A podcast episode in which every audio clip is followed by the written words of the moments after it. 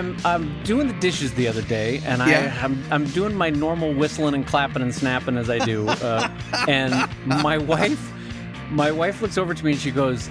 I just realized that your internal monologue in life as you go through your day must be do do do do do do do do do do do do do and I will be honest, she might be right. That might be my internal monologue.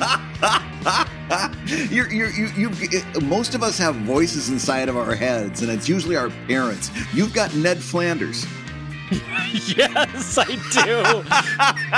do. yes, you do, diddly do. Uh, like I always, I, I, I always, my heart goes out to our fellow artist friends whose internal monologue is "You're terrible, you're the worst, you're, Yes, you're, yeah. you're an imposter," that kind of thing. And for a big chunk of my life, my my uh, internal monologue is, you know, uh, blue skies, sunny day. Just we, we crack open a look inside Dave's uh, subconscious, and it, it's it's like when, when Roger Rabbit came through the tunnel on the other side of Toontown, and you've got the bird singing "Smile, darn ya, smile." you you crack open my skull and it's just a, an image of a baby kitten swimming around in milk going meow meow meow meow meow meow meow meow meow meow meow meow meow meow meow Happy little baby kitten. anyway well hello everybody and welcome to comic lab the show about making comics and making a living from comics. I'm Brad Guigar, editor of webcomics.com and cartoonist of Evil Inc. and i'm dave kellett cartoonist of drive and sheldon and co-director of stripped And this week's Hour of Comics Advice is made possible by your support at patreon.com slash comic lab. So And Dave, Brad- oh, go, yes. go, no, hey, go ahead. we're both jumping on, on the on the bandwagon here to ask the other one how they're doing how are you doing my friend Ah, it's been it's been a very productive week. Uh, like I said last show, uh, we, I, I'm in Huntsville, Alabama, uh, in a extended stay hotel. Now my huntsville kid, correct me if i'm wrong was huntsville the original inspiration for metropolis in dc comics yes, yes, it was. You can see it, the skyline, the sparkling Huntsville skyline. If The, you uh, look, the if you look just past the Dairy Queen and the Piggly Wiggly, you can see the Huntsville skyline, massive, just skyscrapers reaching to the stars. Yeah, and and and the, the the blimps, you know, the sleek blimps going uh, from from skyscraper to skyscraper. It's, it's it's really amazing here. So I have never, I've been to Alabama, but I've never been to Huntsville. Paint me a picture of what Huntsville, Alabama is like. Is it Ah. like three lights long, or how how big is it? The the part of Huntsville that I'm in, I'm on University Drive right now, and the part of Huntsville that I'm in, uh, uh, picture a strip mall. Uh, uh, yeah, picture a strip mall in your mind. Now multiply it by about 17. And that's, I mean, it's just strip malls all the way down either side of the street. Strip mall, strip mall, strip mall. There's a 110 like franchisee type restaurants. Uh, there's, it, it's not bad, but it's not like, you know, it, it's not particularly exciting either. Does, uh, it- is it kind of one of those main drags where it looks like if there's a, a truck that overturns on the freeway, that Huntsville's main drag becomes the alternate route? yeah, that you know what, that might not be such a bad way to put it. You know those kind of towns in the Midwest and in the South where it's just like it's parallel to a freeway. They didn't put the freeway through the town, but Yeah. if if a truck overturns and a thousand plastic cups spill out, then they're like, "All right, everybody, drive through Huntsville." Then that's Yeah. fine. and, and then all those strip malls are going to get lots and lots of business that day. Yeah. And so Yeah. temperature wise, 110, 115. What are we looking at, Huntsville? Like actually very, very comfortable. I have not walked outside and felt uncomfortable, either hot or cold yet since since being here. It rained a Well, now here's the, real first question day. for everybody at home: Yeah. How often have you walked outside of your hotel room? not freaking often. as seldom as possible. It's been fantastic. I know you well enough to know the pants have stayed off and crumpled by the Oh. front door of that hotel room. There is no pants. This is a no pants zone. and has been since the moment I walked in. Well, It- it was- I, it- I will tell you as a friend, uh, Uh-huh. if you're doing work at the desk of a Huntsville, Alabama hotel, you might want to put the pants back on. Just maybe maybe tip. take one of those towels from the bathroom and, and just fold it up and put it on. yeah, don't shine a blue light on that room. You're gonna want to. You're gonna want to just put your pants back on. No, I it, I really finally figured this out. Like I this is the second year in a row that we've done this. My younger son is up the street at Space Camp and it's a sleepaway camp, but it's so far away from Philly, it would it would have been dumb for me to have driven all the way down here and then drive back because then I would have had maybe a chance to sleep and then it would t- be time to drive back down here and pick him up and drive back.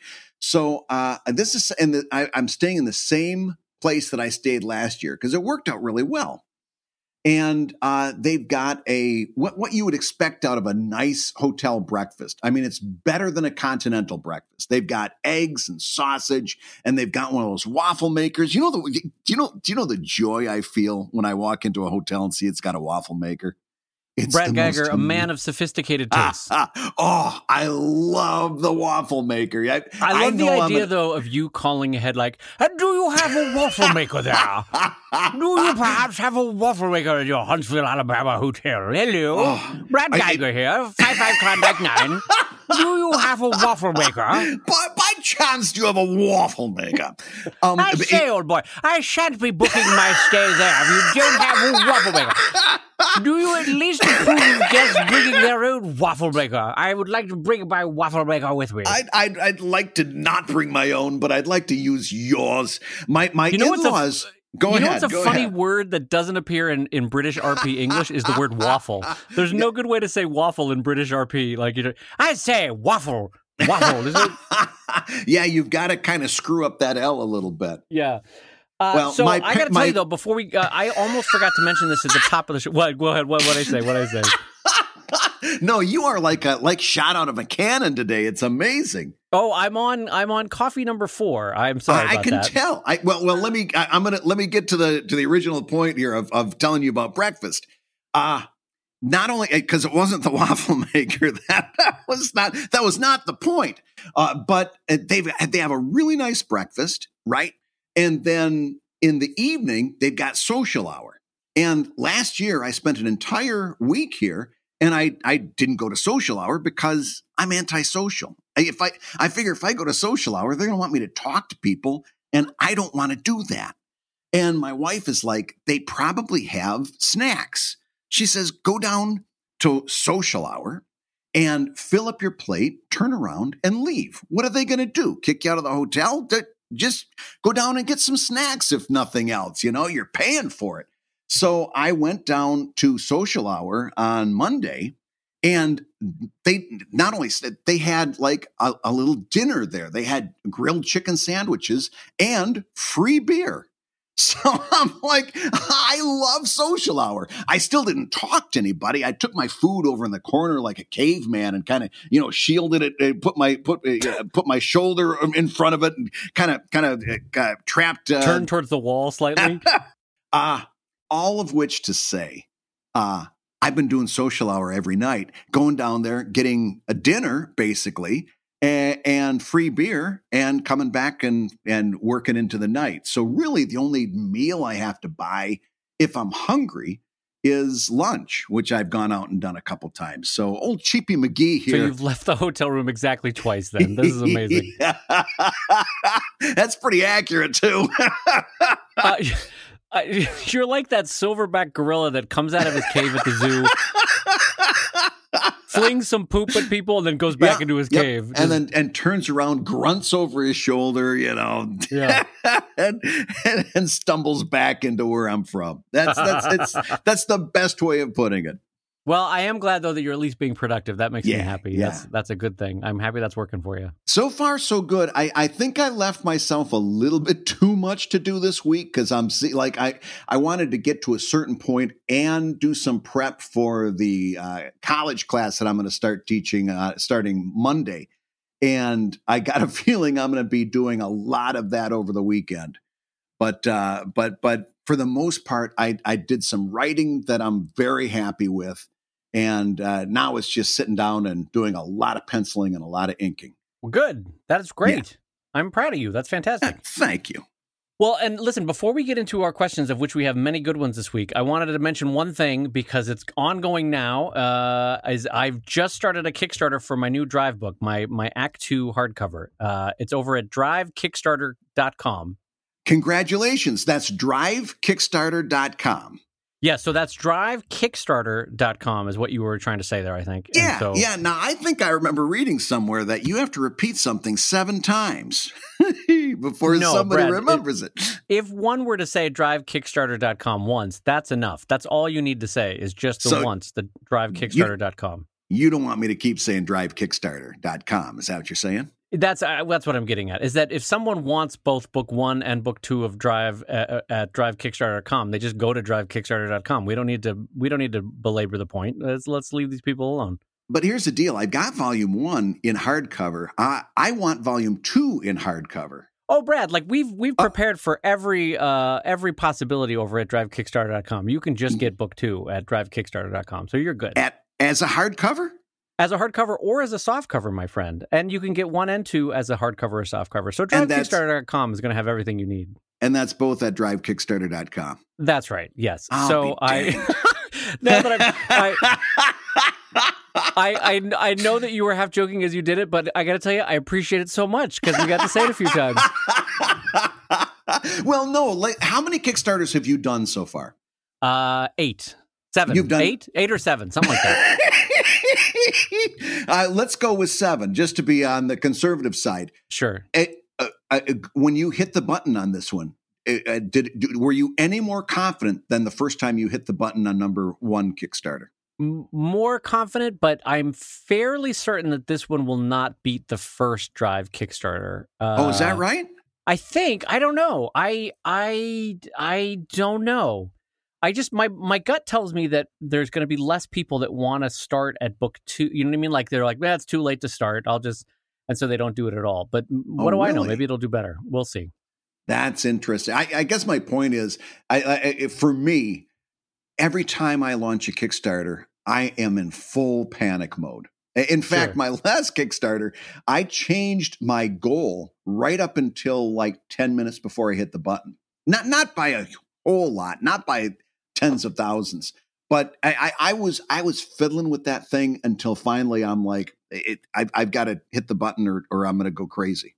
Right, right. Yeah, no, I I think what's making me slightly calmer than my normal Kickstarter is the fact that this this is a little bit more treading ground that I've already tread, if you know what I mean. Like I've already Yeah. done act 1 of Drive and it did great. So even if even if I did 80% of what that first Kickstarter did, I'm fine with it. It's it, it'll it's fine, you know. Yeah. No, Um, you're you're gonna do fine. You're gonna Yeah, do like fine. the last one ended up at 105. So if I end up anything north of 65 or 75, I'll be happy. Oh. That'll be fine. You know, that's great. No, that's that's fantastic. Now, did you do that thing that you shared with our listeners before, where you you uh, open it up early to your Patreon backers? Yes, and they there are special levels that will lock um, by the time that the link goes public. So the Kickstarter backers get it early, and by the time you're hearing this, I don't actually know yet. You'll see how it went, and you'll see whether I made my goal uh, and jumped out of the gate with uh, helping the Patreon backers go early. We'll see. We'll see. I I still think that's such a great strategy. I I stole that uh, for my own Kickstarter after you said uh, about doing it, and, and it works like a charm. I I Well- really strongly advocate it. And I have to tell you, just in the last week and a half, I've been publishing that there will be a special treat for Patreon backers on Kickstarter, and in so doing, gained another 25 backers. So uh, really? and that was part of the the purpose. And and do I know that I will lose some of them? Absolutely. Like I know that there will be people that'll drop out as soon as they get the special thing. Mhm. Um, that's being human nature being what it is. But if I can keep even 50 percent of those people, great. You know, Now, do you do pay up front or pay at the end of the month? pay up front. Okay, so that so you don't have to worry about somebody jumping in, using the discount, and jumping out before the end of the month. You got well, like I fully expect, knowing you as I do, I fully expect you'll do that. But Yeah. um, my hope is that most other people won't. So well, there's we'll one reason uh, that you expect me to do it is because that's how I got Drive Kickstarter number one at drivekickstarter.com. you don't think I'm paying full price for that stuff, do you? I like that the Brad discount is just like, hey, remember when I shared that booth with you at Comic Con? Yeah, I took a couple Sheldon books. Yeah, that yeah, that happened. Yeah, the old uh, five finger discount. Yeah, exactly. Uh, so Bradley, Bradley J, we got Yeah. uh, an audio question this week that I want to play with you, but uh, play for you. But I have a, a, a fun question that was texted to me that I want to ask you this week. Um, Yeah. And it's from our mutual acquaintance Wil Shipley, a famous uh, Mac programmer, who texted me and he said, "I have an unsolicited suggestion for you, which I know everyone loves, which I appreciate as a joke." uh, he said, "When I changed my Twitter photo to a very recognizable version of my face." People started introducing themselves to me in all kinds of social social situations, conventions, Mhm. etc., because they actually recognized me, and I realized in that that it was a really valuable thing for my business. Um, and then he said, end of unsolicited advice. And the reason he's sending that to me is I, for the last 10 years or so, have had a Hmm. photo of me cosplaying as Captain Crunch from my Mattel Toys days. yeah. Uh, and it's just been my my social media photo go to for a decade now. Um, but it's, it's a it's both delightful photo. it's both me, but it's not me. Like it doesn't really give you the full sense of my face and just how tremendously handsome I am, how much God Yeah. gifted me, really, you know. Yeah. And so, uh, and and what Wil is saying is the people want to see. I don't know where I'm going with this joke. Just you're just slopping over with charisma, is what you're Sure. saying. uh, no, but let's talk for a second because I think this is this is an interesting thought here. Is that is there value from a business standpoint in putting your face up there versus either a modified version of our face or a drawing of us or a drawing of our characters?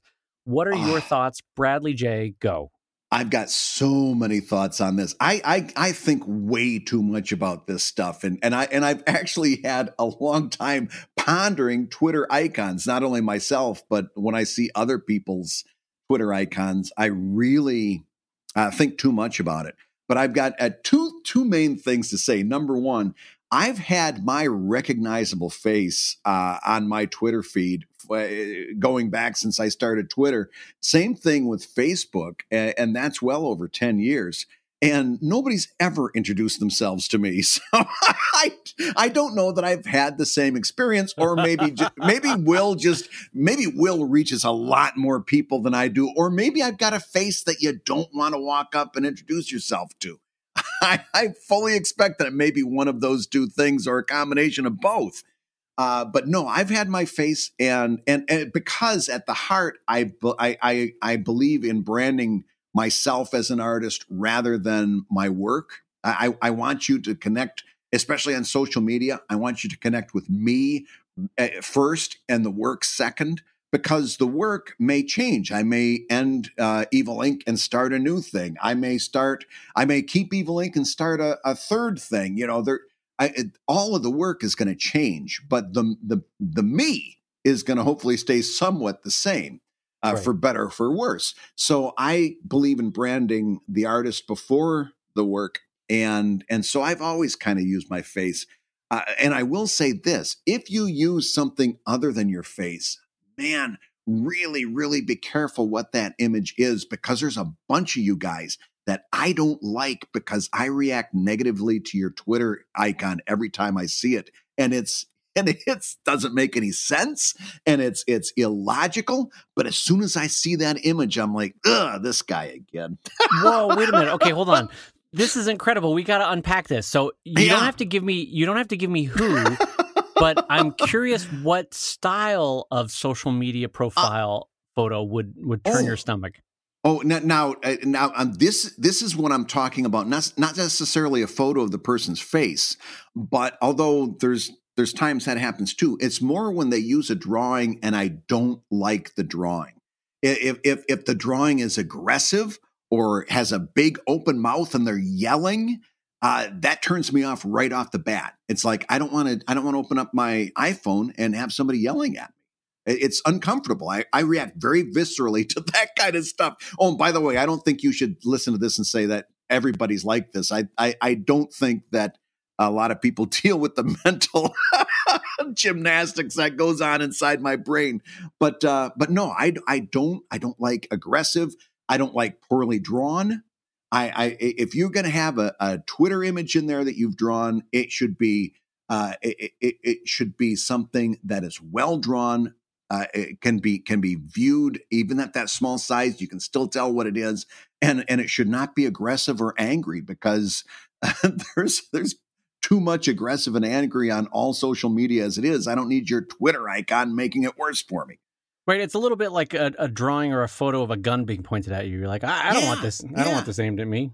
Yeah, Yeah, and and and uh, I, listen, none of us is uh, cosmopolitan models. None of us are, are magazine models. Uh, uh we're, a lot of people say, "Well, I don't have a very good face. I'm not going to take a picture of my face." None of us is pretty. There, there's a few. There's there's there, there's one or two of us out there that are easy on the eyes, but good lord, we're cartoonists. you know, we're we're a motley crew. I don't think you should necessarily uh, uh say I'm not going to use a photo of my face because I'm not camera ready. I, I think we all get that. I, I think of I I think a photo of your face is a nice thing to have on social media. Well, it's funny. I'm looking through while you were saying that. I was looking through my social media feed, and all of our cartoonist friends have drawings of themselves, except for you and I. Uh, well, maybe we're wrong. and I'm in I'm in cosplay, so even I don't really have a photo of my face. Um, but yeah. Uh, literally everybody, everybody that I follow, that I everybody who's anybody, Brad. No, I'm just saying everybody in my feed has a drawing. That's interesting. Um, uh, so I, I mean, maybe that's viewed as an extension of branding yourself in the sense that you're saying, "This is my style. This is what you're going to get if you follow me on social media." Yeah. Um, and I guess in a broader social media standpoint, when people are looking, "Do I want to follow this comedian or this cartoonist?" A drawing of you is letting people know, "Hey, this is what I. This is. Uh, I'm not. I'm not. Uh, you know, Seinfeld. I'm a cartoonist. That kind of thing. I don't right. Know. Well, I, I, I guess Okay, let me. Uh, I'm going to go even further. Uh, if you've got a self caricature of uh, that you've done, this is my drawing of me in my style. That I tend to float with just fine. But like your character, I tend to be not so crazy about. And if it's just this, uh, you know, off the wall image that has no connection to you as a person other than the fact that you drew it, then you've really got to deliver something good, or else I I react badly to it. Yeah, I, it's funny. Uh, I I didn't think about it until you described the idea of a, a violent or a or a um uh, a threatening avatar. But I realize yeah. that I react to those the same way I react to someone who's got a face tattoo, which is like, oh, okay, I'm gonna back away a little bit here. yeah, yeah, yeah. The, the eyebrows down and the and the mouth wide open. It's like, nah, I I I I don't want anything to do with this yeah, I basically I look for things that bring joy into my life. I don't want more anger and aggression. Uh, but yeah. some people do. Some people like uh, horror or violent comics and that kind of, and that's fine. It's just not for me. So look at look at the two old gentlemen, and by that I mean gentle, uh, just wanting to read their silly little comics in their happy yeah. little lands, uh, doing their dishes, going do do do do do. Um, so all right, well let's let's uh, ask our first audio question from our one of our Patreon backers, uh, and let me play that one for you right now, Bradley J. Hi, Brad and Dave. This is Dave Slusher, the writer of the Spoonbenders webcomic. One of the things I've been experimenting with in writing the comic is trying to do kind of the Hollywood Writers Room organization, where I sit down and try to generate a lot of ideas with no pressure to create a script, and then try to generate a lot of scripts at the same time. Um, so they kind of pipeline it together, analogous to, say, doing all the penciling, then all the inking. I'm curious how you guys work when you're getting from no ideas to an actionable script. Thanks. Oh, all right, Bradley J. You want to go first on this one, or you want me to tackle it first? I'll I'll jump in because that's exactly what I've been doing for the first two days of uh, being here in Huntsville. Was I needed to write the uh, the the next Evil Inc. storyline? Like I said in previous shows, I'm I'm doing this more, uh, and I'm using a sitcom template to kind of build out 22 page stories at a time. So each one of these is is now chapters uh, of of a, of a greater Evil Inc. story, but each chapter is is kind of a standalone piece with its own arcs and and in, like story A and story B uh, arc that connects at the end. So it's all uh, it's something that's very real for what I'm doing right now. And I'm telling you, the first day I struggled. I and and, and it's one of those things that I kind of I knew I was going to be doing this, so I would kind of t- put aside some time in the days running up to having this time to kind of go over and and and see okay where where do I have storylines that haven't come to a conclusion which storylines need to carry over what types of things can I talk about for example since Evil Inc takes place in an office setting it's oftentimes uh, very useful to take a common office situation like uh, the CEO has decided that there's going to be budget cuts. All right. Now, to use that as a vehicle for the story to move forward, that is that's useful. I can I can build any number of things into that overall plot device. I can make a lot of things happen there, but I got to decide which one is going to be best. And there's a lot to choose from. So I did a lot of like pre brainstorming where I got all this stuff kind of fresh in my mind and everything. And, uh, and man, nothing came out the first day. And and there's nothing worse. Like I, I, I, I and it's playing in the back of my head. I just got done saying about how oh, I'm gonna I'm to do all this work in Huntsville, and everybody at Comic Lab has heard me talk about it. And it's and here I have the first day, and I've wasted it, and I've done nothing. There's nothing worse than that feeling. And uh, I, I, I came to a realization, uh, and I tweeted this by the way, got absolutely no response. So it must have not have been as uh, as insightful. It really resonated with the people at home. Yeah. yeah, it must not have been as insightful as I thought it was. But uh, there's a difference between walking away from a project and running away from a project, and that is this: what what what I really should have done was spent an hour writing, and when nothing happened, set that down, walk away, and do something else for a little bit, and then maybe come back to it in a couple hours, right? Uh, but to sit there for hour after hour with nothing happening, and and you know after that first hour or first hour and a half, if nothing's happened, nothing's gonna happen. You're not yeah. gonna make it happen at that point. Absolutely. Uh, and and of course the the antithesis of that is when you set it down and you never come back. You know, so so walking away from a project is good. Running away doesn't help. If you go and you and and you set that down and then you don't come back to it and give it a second chance. And I'm going to even say like within the same day or within the same couple of days or within the same 24 hour span because you need that stuff freshly percolating in your mind. Uh, that that counts as running away if you if you put it down for too long. But if you sit there and spin your wheels and spin your wheels and spin your wheels, nothing's going to come of it. And right. to answer directly his question, what I did, and I, and I and I rediscover this every time. It's the same way I discovered my way out of the last storyline, and and I completely forgot about it, and then I discovered it again. Is that really so much of this doesn't matter? All you've got to do is say, okay, I'm going to do this. And I finally decided what my this was. I decided what my arc was going to be. It's going to be somebody has created a uh, crowdsourcing app uh, that uses kind of like the disruptive economy to uh, do to one of Evil Inc.'s uh, businesses what Uber has done to taxis, right? And so that's going to be the problem that they have to solve. Who's behind it and what are they going to do with them? There's my arc. Now, I don't need anything else than that for right now.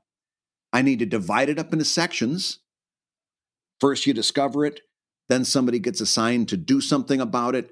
Then they have to find them. Then they find them. Then they do something about it. Five sections. Ah, this is getting easier. Now, all I got to do is go to that first section and find, like we talked about way back when, I don't know which episode, when we talked about finding the best route from Philadelphia to Chicago.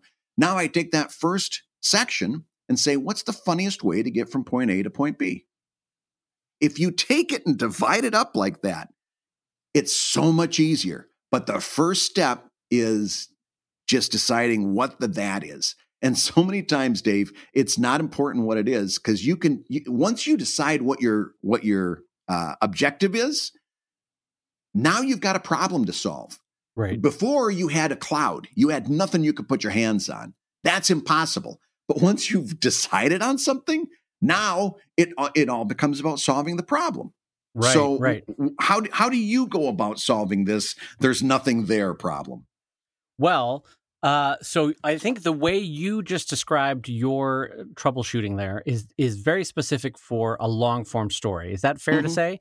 Like Absolutely. you're saying you're saying you needed to decide on which storyline and then everything after that is problem solving it's pathfinding it's it's what's the funniest route to get to the joke uh, while still yes. telling a story right like that's once you make a commitment basically um, and so that's a very specific kind of brainstorming is like hey here's 40 different paths i could take la la la. We're just throwing them all out. We're writing them all down. Now pick, right? Like that's that's what you were saying. Yeah. Um, and then, but for short form comics, which I I think was what he was saying was his first uh, part of the of the question there, where he was talking about throwing as many ideas out as possible and and Yeah. n- not being nailed on any. I equate that more with individual joke writing, which is just Mhm. quality or quantity, not quality. Just throw a lot of ideas out. And then, frankly, if that's not working, if you're throwing out all the topics that you normally like to write about and nothing is coming, to Brad's point, then it is time to either walk away. And by that, I mean literally walk away. Going for a walk is an amazing thing. Get out of your house and Yeah. walk uh, three blocks. And I guarantee you, the first block will be useless. The second block, your mind will start wandering, and you'll look at a cat or a squirrel or a, a Toyota Tercel, and you'll be like, and, and then by the third block, you'll start generating ideas based on the things you're seeing because you're you're breaking the frame of what your mind was thinking of. Yeah. Other options: shower. For whatever reason, a shower is Hmm. both relaxing to your mind. It takes the pressure off. I think something literally happens vascularly that that your blood flow changes to your brain. And so, even if it's midday, if I'm really in a pickle and I need an idea, a shower is great. and it's Um, another no pants activity. yeah, which I'm always trying to up in my life. Yes, um, says the man with no pants on in Huntsville, Alabama. Uh, so, um, and then the third one is uh, for just basic random ideas. Brad had a great one the other day with the story starter for Reddit, just like something that's throwing Oh, a lot of ideas at you. That's always fun. And then even just hitting random on Wikipedia and reading five articles of a, of a topic that passingly is of interest to you. You don't have to read every one that you hit random on, but just read if you're like, oh, here's a famous shipwreck. I've never read about that. I'm going to read about it. I guarantee Yep. you, if you read that full Wikipedia as a joke writer, you're going to start thinking of jokes as you're reading paragraph 19 of that Wikipedia entry because your mind both out of out of interest and boredom will start going well that's a that's a funny moment that the violinist did that while the ship was going down and you're going to start writing Yeah. jokes about that you know so um, anything that gives your brain new fodder with with brainstorming, I think is helpful. And then the the second stage of how how to weed it out, how to find the thing that um, that's working. To Brad's point about when he says you just got to pick, sometimes it's just in your bones, and there's no other better way to describe it. The one that you go with. And then from there, it's just a matter matter of whittling down that log into a into a cute little statuette that you can sell at your corner store. And what metaphor am I going with here? What happened? How did we get to whittling? I was I was with you there all the way until we know. started whittling. As I was saying it, I was like, "Bail out, bail out! What are you doing?" um, don't so, say long. uh, don't say long. anyway, uh, what I'm getting at though is that I I do think in general generally I think that they are onto something. That the idea of throwing out a lot of ideas is great because yeah. you don't want to be judgmental. You don't want to have your editorial eye on it at first when you're brainstorming. If you're really truly brainstorming. Um, and then if you're once you're past that, once you have 10, 20, 30 ideas of of differing levels of quality, you pause on the brainstorming and you bring out your editorial mind and you say, all right, which one of these is actually good? Which one of these interests me enough to to spend the next hour and a half on? Which one of these is fun? And then go from there.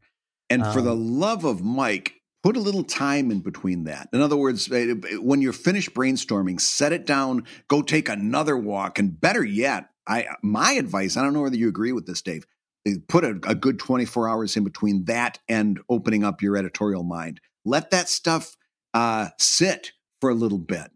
yeah, then then you really will be able to come back later and see which stuff is good and which stuff just seemed good. Do you yeah, agree? but also if you do that, and I, I actually agree with Brad, time is a great editor. If you do that though, just make sure you've captured your ideas sufficiently so that future Brad knows what the hell Brad past Brad had written down in that notebook. yeah, I had I had the word raccoons written down here. What the heck did that mean? I literally had an email to myself one time that said "amazing idea," and I opened it up and it was just like fish on on a plate, and I was like, "What? What is this? Is not an idea. This is not even a half of an idea. What the hell? Like half asleep? I don't even know what happened there." Anyway, um, so yeah, just make sure you capture enough of that idea so that future you goes, "Oh, I see what I was getting at. Yeah, there's something to that joke." You know. Yeah, and and then uh, as we always say, draft after draft after draft. Write several drafts of that joke because it's not funny yet. Trust me, it's not funny yet. Write it again. Push it further. Uh, one one thing I love suggesting to people is one more panel. Get, give me your joke the way it is. Now, add one more panel. What happens next? So often, so, so many of us stop when it just gets a little clever. And all we need to do is be pushed to do one more panel. And then we get to the funny. And then you go back and edit it so you take out all the fat and you and you make it sleek and trim and you've got something good. But uh, you've got to you've got to do that first. You've got to force yourself to go one more panel from what you thought was funny. Right. Well, and you know, so often, I'm sure this is the case with you. When I'm writing short form, I start with the punchline and I work backwards, right? You Yeah. know, like I know, I know roughly the setup, uh, uh, setup and, and final punch that I have. So then it's basically I need the two panels in front of that. And what happens is if I write that out for the first time and then go back and look at it, there's so much cruft in there that I could take out because Yeah. I was stumbling my way to get to that punchline. And then you, can absolutely streamline anything you write first time through. There's there's no question about that. You can easily take out 20, 30% of anything.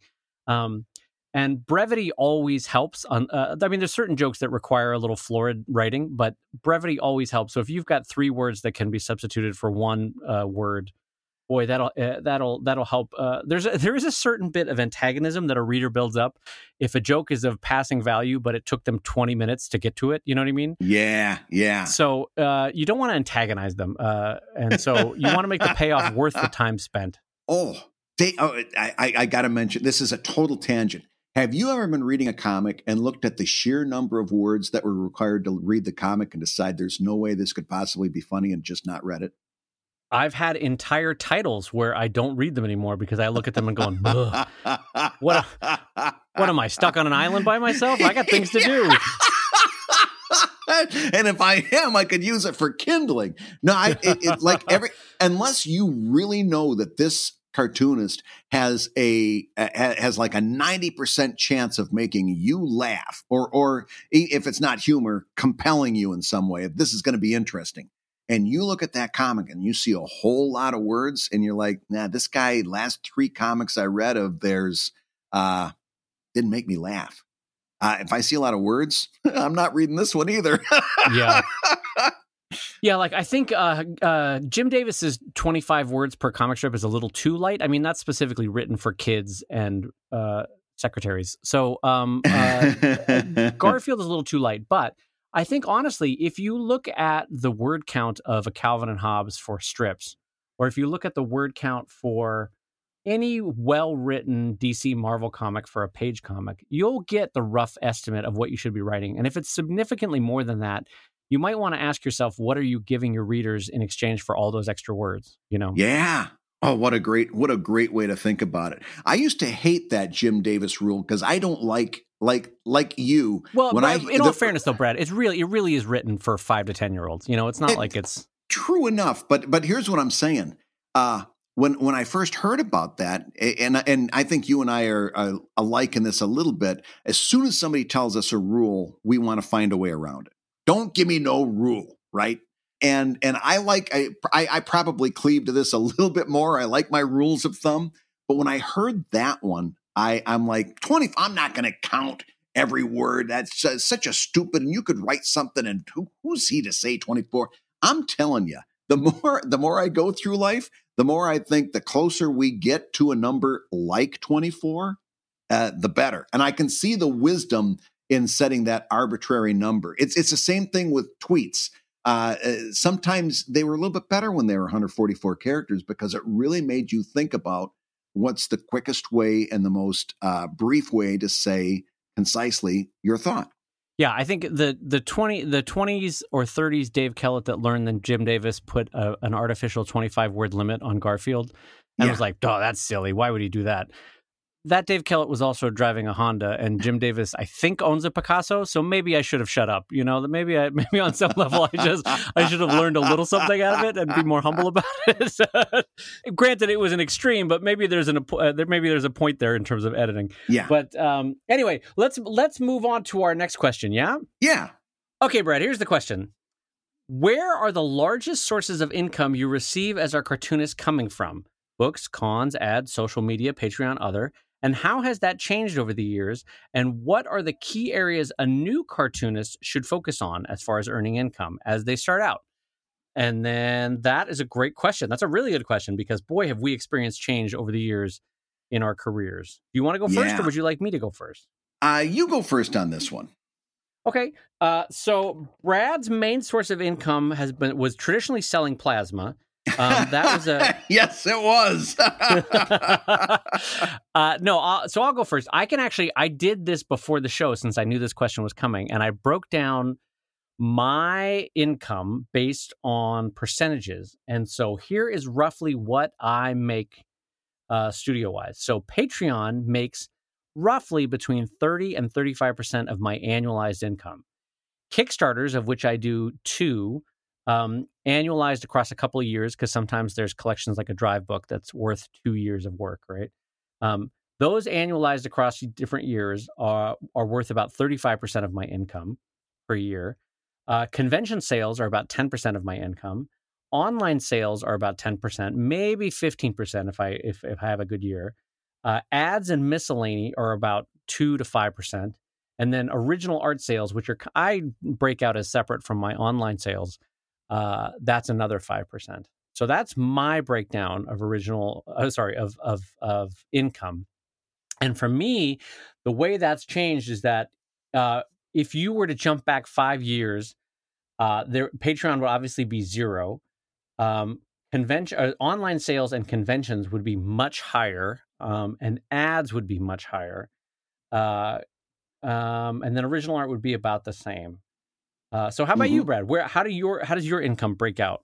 Well, this is really interesting because on webcomics.com, I actually put this up as a poll uh, a couple years, uh, a couple with some time in between. I, d- I did a poll in 2015, and I did a poll that uh, that I just ended uh, a couple of weeks ago that started in 2017. I leave them up for a little little bit of time to get as many uh, responses as I can.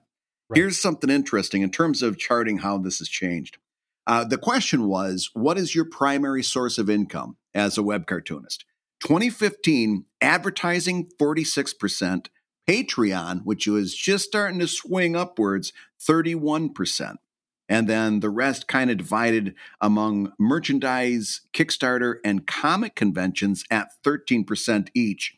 And then a bunch of other ones uh, like subscription services, donations, uh, filling out the rest. Uh, just this past year, uh, t- late 2017, early 2018, I asked the same question. Patreon was 40%. Advertising had slipped to 7%.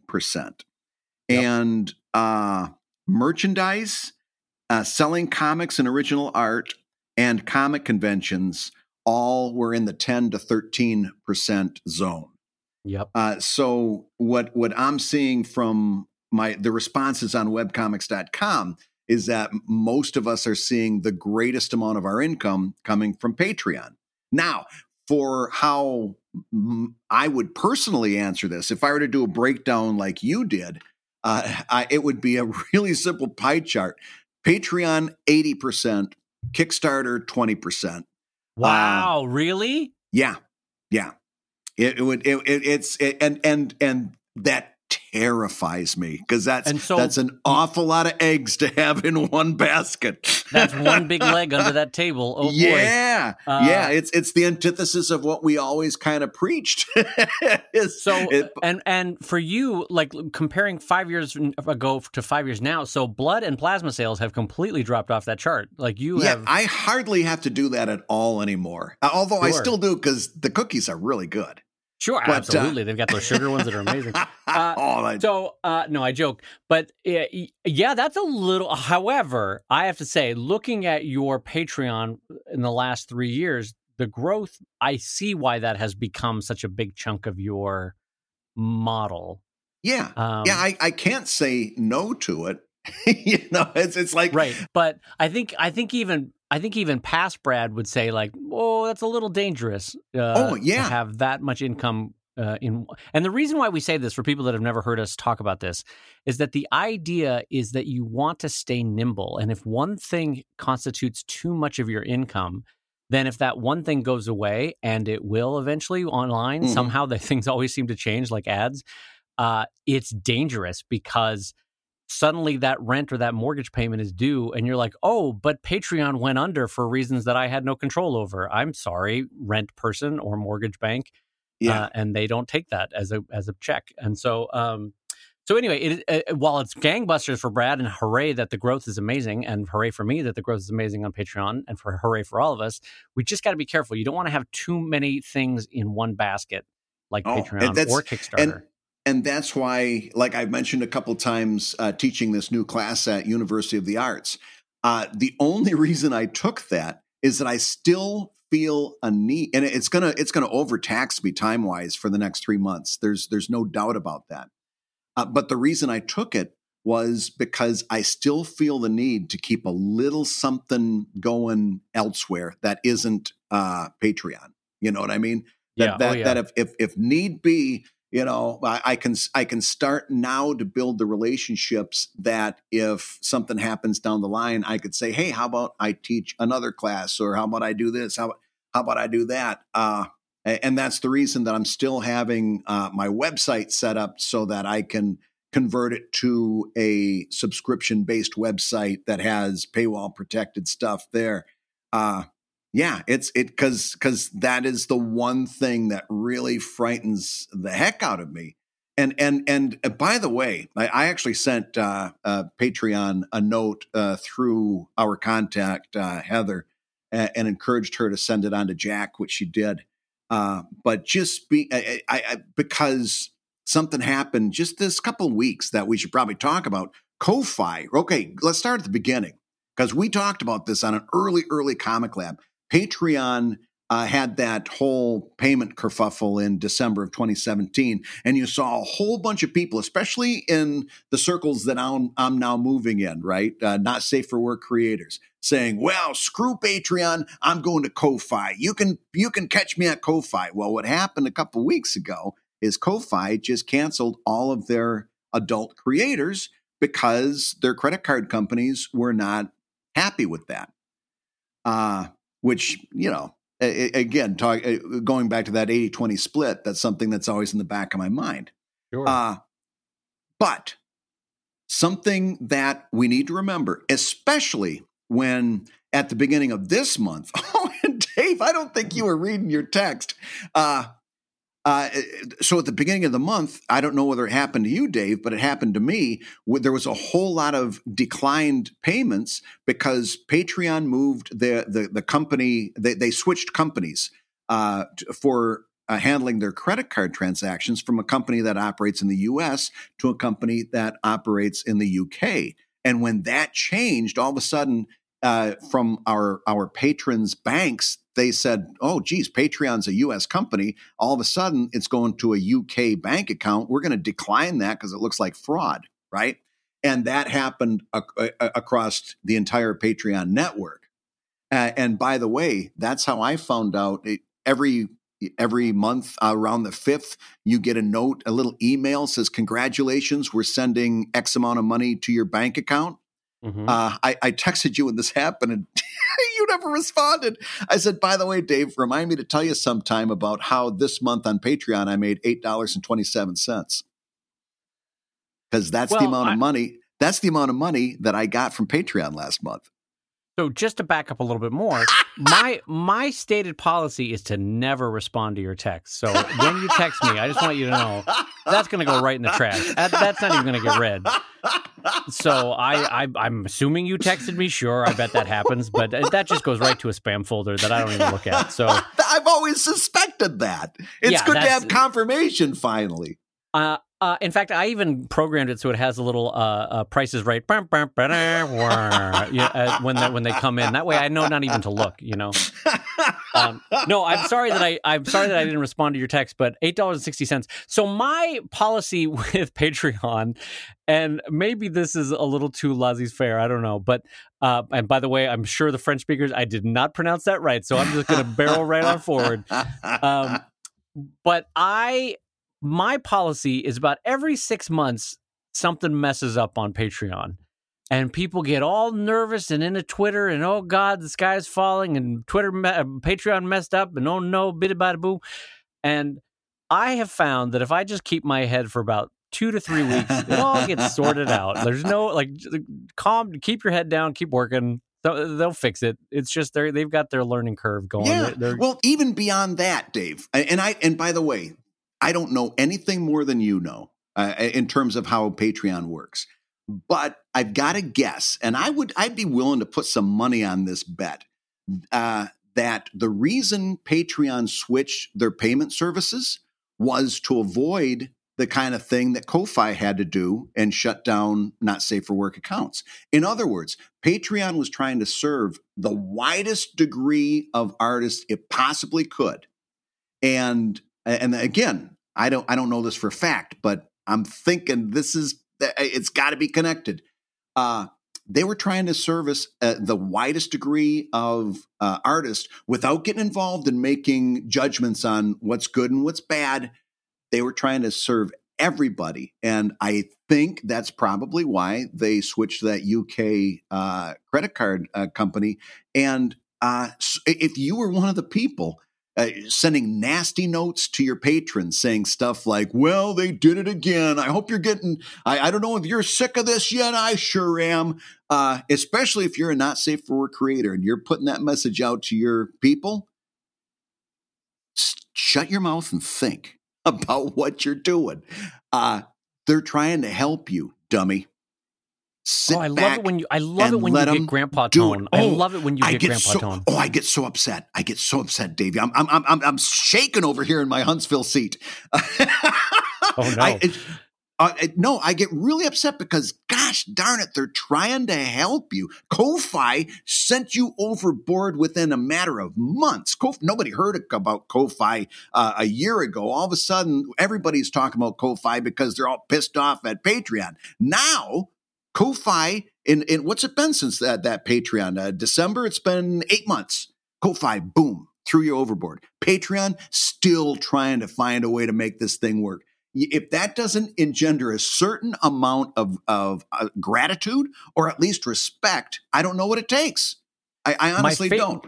My favorite part about when you get angry is that you don't pause to take a breath and you just keep talking and the voice gets higher and higher as your lungs are squeezing out the remaining bit of oxygen that they have in them and you're going to make your point by God, but you're not going to take a breath and you can feel your cheeks getting hot and red. it's great. One of these days I'm going to get to end of these one of these rants and you're just going to hear thump. I will have hear. fallen over from lack of oxygen. The sound of flesh hitting floor just yeah, and and and that's especially painful on uh, No Pants Thursdays over here. But, but, I can tell that it's a topic that gets you excited because you're oh. like, I don't have time to stop for a breath. Here we go, and you just start barreling forward.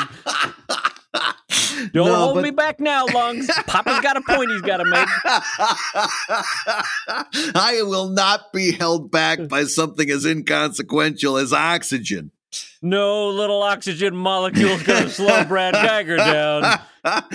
but all of which to say, uh, number one, uh, take a minute and be thankful Patreon's there, especially for the fact that all of us, uh, 40% uh, of us, at least based on this uh, rinky dink uh, webcomics.com poll, are calling it our number one source.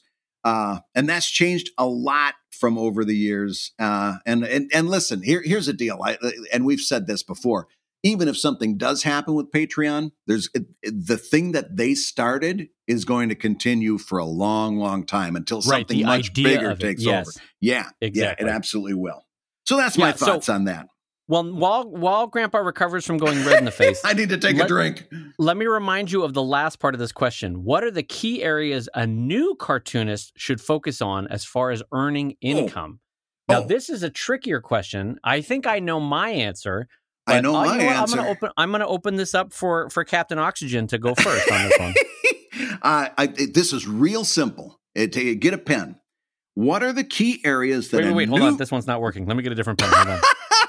you dirty bird, you. Uh, here's because uh, listen to the question. What are the key areas a new cartoonists should focus on as far as earning income? And the answer is you shouldn't be focused on earning income at all. You should be focused on getting good at comics. And if you're a new cartoonist, you're probably not good yet, and that's okay. You should be focused on doing your comic, doing your comic, and doing your comic and maybe a little bit of social media and then going right back to doing your comic. And then when you're putting out a good comic and you're seeing that it's getting great response and, and, and people are responding to it, now you do a Patreon, now you do a Kickstarter, now you start talk about monetizing. But uh, until that happens, monetize, mon- monetization is izing. And uh, but but not but but first first work on your comic. That's what a new cartoon. If I see a new cartoonist out there talking about Patreon or Kickstarter uh, and and all that stuff, and and then rubbing their temples, saying, "Oh, why didn't this work? Uh, the system must be against me." No. New cartoonists, you put your head down and start working on cartoons. You start working on comics, learn your craft, and then in a couple years we can talk income. Okay, I will wholeheartedly co-sign on that point. I think that's great. I think you're right. But let's say now that they're asking two, three years later, what's the now? What's the first part of of as Brad put it, monetization? what part? Uh, what a jerk I'm being today. I'm sorry. What's what is the first income stream that they should focus on, or the first three income streams that they should focus on? Well, I think I think the first thing you do is open up a Patreon and and just keep it simple. Keep a couple of tiers. Uh, uh, the first one being, you know, your two dollar, and I do think that's the new base is two dollar. Your two dollar pledge just to support the comic, and then a higher pledge where you might start to uh, offer some exclusives, uh, and just keep it real simple. And once you have enough material for something physical like a book, uh, and you've got your Patreon, and, and you can start to see how people are responding to that Patreon, uh, you can use that information to consider a Kickstarter. That that would be the first two. And by the way, you did not hear the word comic convention anywhere in that. Uh, you know what? I, I won't disagree with you. Uh, yeah. I mean, I can do a comics convention because I have a lot of buildup of materials and a, and a history of going to them. And I, frankly, I only do the two that I make money at. So I would co-sign maybe avoiding comic cons for the first few years because, frankly, yeah. they might be fading from need for young cartoonists. Um, yeah, I'm not 100 percent ready to to sign off on that, but I think it's fading definitely. But how will, often do I you will... see somebody on Twitter say, "Hey, I just got accepted for X Y Z comic convention. Now I got to make some comics to bring." and I, I keep looking at that and I'm like, you dope. You don't do it. You you don't say I got accepted to this convention. Now I've got to make some comics to bring. You no get a warehouse that. full of uh, no, dude. i I, I, I, am thinking of the guy right now. I'll, I'll point you right to his Twitter. Uh, but first, you get a warehouse full of comics that you've funded through Kickstarter, and then maybe you sign up to a, uh, a, a comic convention to move those comics. Wow. But you don't do I, it the other way. I thought you were joking. That's a real person. Wow. All right. Well. Okay, you start talking. I'm going to go search uh, Twitter. There, no, I'll, no, you don't. Have to I'll, I'll pretend. I'll pretend to be listening to you. you. I, I don't want you to go red in the face. I believe you. I believe you. I'm taking you by the shoulders and saying I believe you. Um, so I would agree with Brad. I think the low hanging fruit is Patreon first. I think if you're newish or a couple years in and you're like ready to start, Patreon mm-hmm. is great. I would set up one, two tiers and keep it real simple. Um, and then as that grows, your Patreon folks, your patrons, your true fans, can also start to inform you about like small baby steps you can start taking into merch if you'd like to do that, or yeah. into one bigger Kickstarter project that's worth somewhere between two and ten thousand dollars, say. Uh, and if you, I, I, again, starting small, um, I think that's a great first baby step. Is from Patreon to try Kickstarter about a year later, and yep. so I think Brad's point is the best one to be made there. And don't get disappointed if you launch that that pit. Uh, don't get disappointed if you launch that Patreon and you don't get a big response just yet. Remember, this is a slow build. It's a marathon, not a sprint. You're it, it, that's in fact when you launch that Patreon, you should expect that you're only going to get a few and a few more and a few more, and it's going to feel really dopey uh, putting Patreon, put, making Patreon posts to a dozen people or a half dozen people. Uh, eh, eh, but two things. Number one, don't get discouraged. it's a long, you got a long career ahead of you. And number two, watch and pay attention to what they're responding to, what what works and what doesn't work. Because those reward tiers that you chose, number one, hopefully you limited it to, to just a couple. And number two, you can change those at any time as long as you give people a little heads up. Nobody's going to get upset. And you should be uh, evolving this Patreon campaign as you move forward based on the response to what you're putting out there. And, and as you evolve it and make hopefully good, solid decisions, uh, you're going to see more and more patrons jump in. Yeah. I, I absolutely co-sign on that, and I think we've actually found a good path forward for people. So I think we Yeah. can uh, we can leave that one there, my friend. What do you think? Very good. Well, I think, Dave, we have room for one more question from one of our $5 level patrons. All right, well then uh, we'll do that. Uh, this one's kind of a fun one. Hey, Dave and Brad, have you two ever swapped comics for a week to see what you would do with each other's ideas? If not, why not? So, Brad, have we ever swapped comics for a week? Oh, we, you know what, Dave? I want to go back and re-record this. We should not have done this on a day that I got all uh, grumpy and irritable over Patreon and and stuff, uh, because my answer is going to sound extra sh- snotty. Uh, no, I've I've I've never swapped comics for a week to see what somebody else would do with my comic because I've always considered this to be a business and that's not what I do. That's not what my people signed up for when they followed my comic. And I think it's a really dopey idea. Well, all right, Captain Killjoy, Uh, slow slow your roll over there. Oh, what a dumb! I hate. You know what? I I hate Boy, I tell you what, the Alabama Heat is not agreeing with you. I hate all of that stuff. I hated April Fool's Day with the web comics. Everybody had to do switch comics for April Fool. I hated all of that stuff, and you know, you know why? Because it, it, uh, uh, for a, a number of reasons. Plus, what inevitably I'm going to find out is when Dave does Evil Inc., he does it way better than I do, and I've got to deal with that for the rest of my life. Well, we know we know that that's not going to happen. But uh, I see what they're getting at is that the joy. Uh, listen to Captain Pessimistic over here. They're asking a basic question of Have you ever done something fun, Brad? And Brad's like, No, I don't like having fun. Ah, fun is for jerks. Everyone is a jerk. I'm Brad Guigar. In my day, we had misery and we liked it. I like eating gravel for lunch. I'm Brad Guigar. I'm being truthful with you, though. I, I, I wish I could tell you that was an act, but you just got uh, unfiltered Brad right there. it's just there. funny because I, I I feel like this questioner is coming up with a spring in their step and like, hey, Brad and Dave, have you guys ever swapped comics? Because that seems like that'd be swell. And, and Brad just gets out like a switch and is like whacking the kid like, no, no. I've never switch comics. No, get out of here. I'm Brad Guigar. I don't like smiling. what a dumb idea. what a And dummy. you're dumb for suggesting it. You go running home to mom and dad and you tell them they raised a dummy. I'm Brad Guigar. Uh, so I, I'm going to take a different tack to this because yeah, no, I bet you will.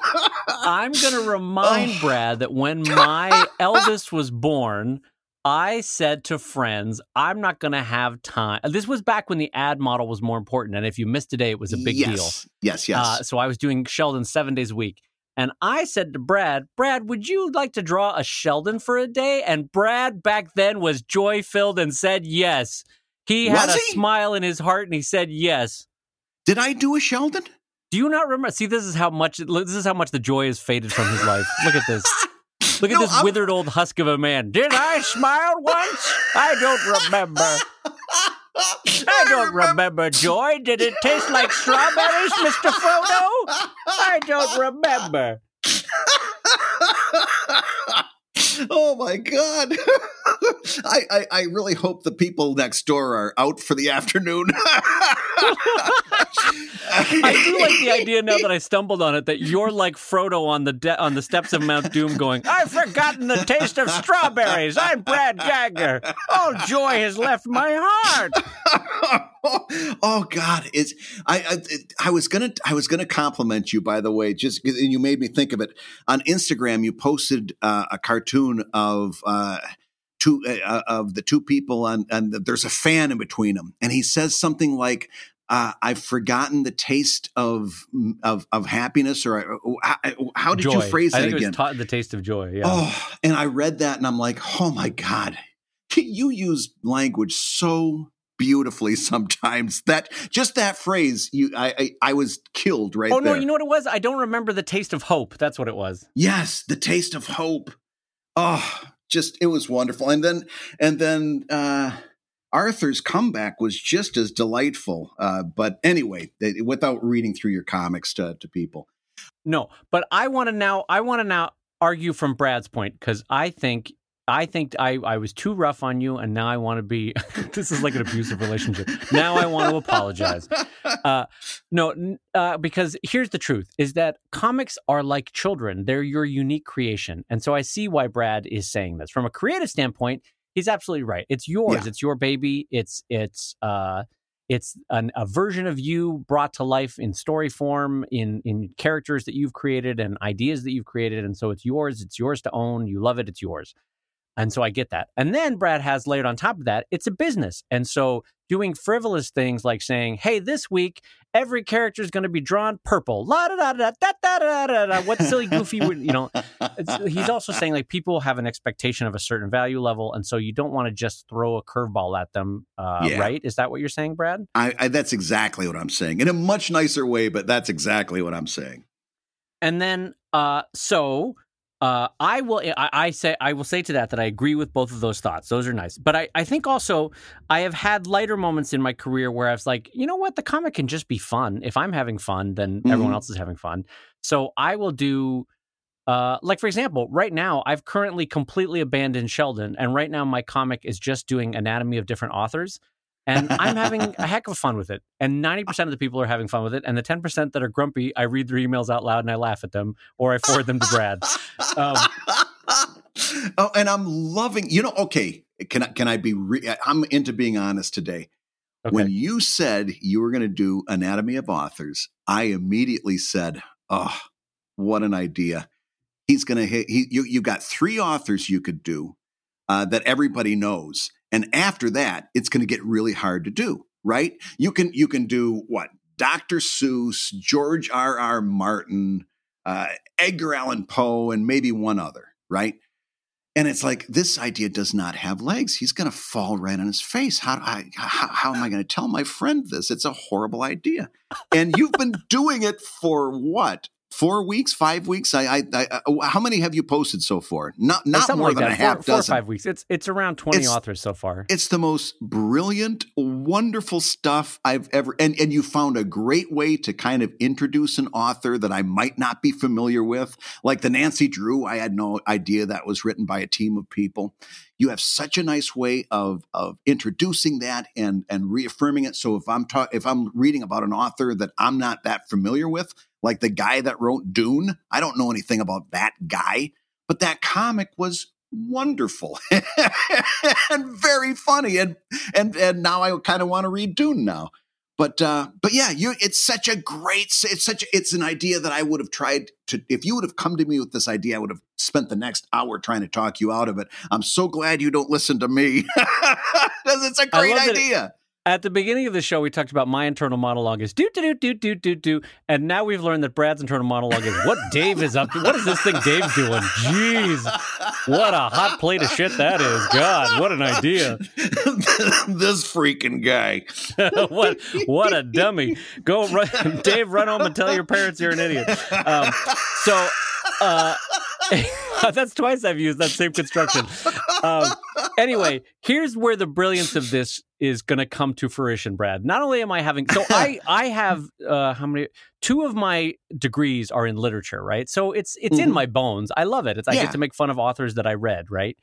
But um, uh, it's also here's the genius of it is you know who buys a lot of books in a Kickstarter?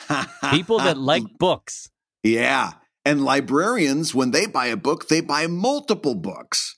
And those are people that like books. I guarantee you this Kickstarter is going to do re- well just it. because the topic and the and the platform is perfect for Kickstarter. So It, uh, Yeah. We'll check back in a year on this, but I think that Kickstarter is going to do real good. We'll see. Such a great idea, and you're and you're delivering it wonderfully. I, I really have to take my hat off to you. You're you're taking what I would would have considered an impossible idea and just knocking them out of the park. Everyone. Well, uh, I don't. You don't have to dress it up. I thank you, but um, it's it's it's going okay.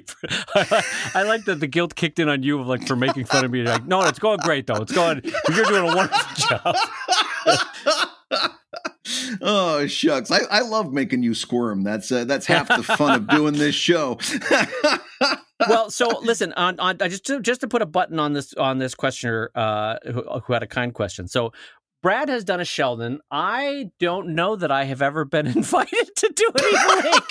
That- don't don't feel bad. I don't think I've invited many people at all to ever. Do. In fact, I, I, my memory may be fading, but I don't think I've ever said to somebody, "Come and do an Evil Inc." I might have. I, I'm not even sure I ran a guest strip. I must have run a guest strip at some I, point. I don't think you have. To your credit, and I do say it as credit to your credit, you have been the sole producer of all those many thousands of Evil Inc. So uh, no, I don't think you've ever had anybody, as far as I know. Uh, the one, but the one capstone I wanted to say to this, and I think this is worth mentioning, is that Drive, thankfully, has been successful enough on Patreon where I can hire artists that I respect to play in Yeah. the sandbox of that Drive universe, and they tell uh 10 to 15 page stories and that has been really delightful for me to not only pay them a rate that meets or beats Marvel DC rates but uh also is I can I let them have free reign I I really try not to give editorial notes and and let them do what they want uh, because a most people are respectful if you ask the right artist and then b it's really genuinely fun to see what they come up with uh, and Yeah. So far most of it has added to the overall canon uh, and it's been fun so that's my answer to that questioner um, which differs a little bit from brad's answer for that questioner I like how you keep saying questioner because you're fighting consciously to not say question asker. Well you've put question asker in my head and it's the dumbest uh, i'm angry about it I can tell. Well, finally, you're angry about something. oh, oh, do you hear that? oh i do hear that Yeah, that's that guitar that says you've been listening to Comic Lab, the show about making comics and making a living from comics. your hosts have been a very sweaty and red in the face brad guigar you know the truth. the editor of webcomics.com, cartoonist of Evil Inc. at evil-comic.com, and current user of the Social Hour at the Huntsville, Alabama hotel he's staying at. Yeah, that's it's six o'clock. That's where I'm going as soon as we turn these microphones off. And Dave Kellett, co-direct. They had pulled pork yesterday. Co-director of Stripped. and cartoonist of Sheldon and, and Light Beer at SheldonComics.com and Drive at DriveComic.com. I love that light beer is a selling point. Anyway, Well, the Comic Lab theme down. song is used with permission from Andy Creighton at theworldrecord.net. Really light beer, and this episode was edited by Matt Woodard of Woodsong Productions at www.woodsong.media. It tastes great. Comic Lab is made possible by your support on patreon.com slash comic lab, so we'll go ahead and say that twice. Patreon.com slash comic lab. Great. Now here's where you say here's where you say less filling.